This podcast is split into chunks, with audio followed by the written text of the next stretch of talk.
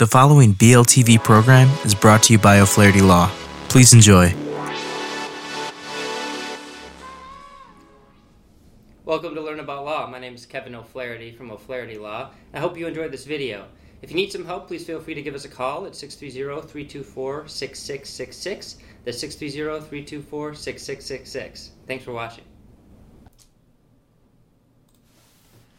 Hi everyone, this is Andrew with Learn About Law. In this video, we'll discuss how to avoid triggering a tax audit.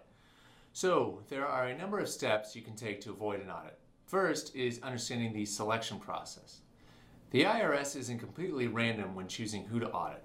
It uses a software prog- uh, program called the Discriminant Income Function, which compares your taxed return to others in your income bracket. So if your return is widely different to others in your financial situation, it will trigger a red flag. Those that are self employed and not incorporated, uh, and those whose income is mainly in the form of cash, are also at greater risk of being audited. The second major step in avoiding an audit is uh, filing correctly.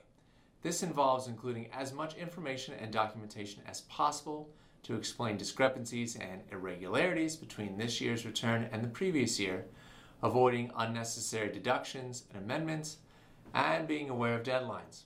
Lastly, you and preferably uh, an accounting service should double check your work. Make sure you don't round numbers or leave spaces blank, even if the answer is zero. Also, don't be sloppy. An illegible form is a surefire way to draw the ire of an IRS agent.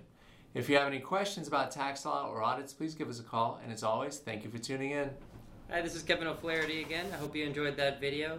Uh, we have many geographical locations for your convenience, so if you need some help, give us a call at 630-324-6666. That's 630-324-6666. Thanks again.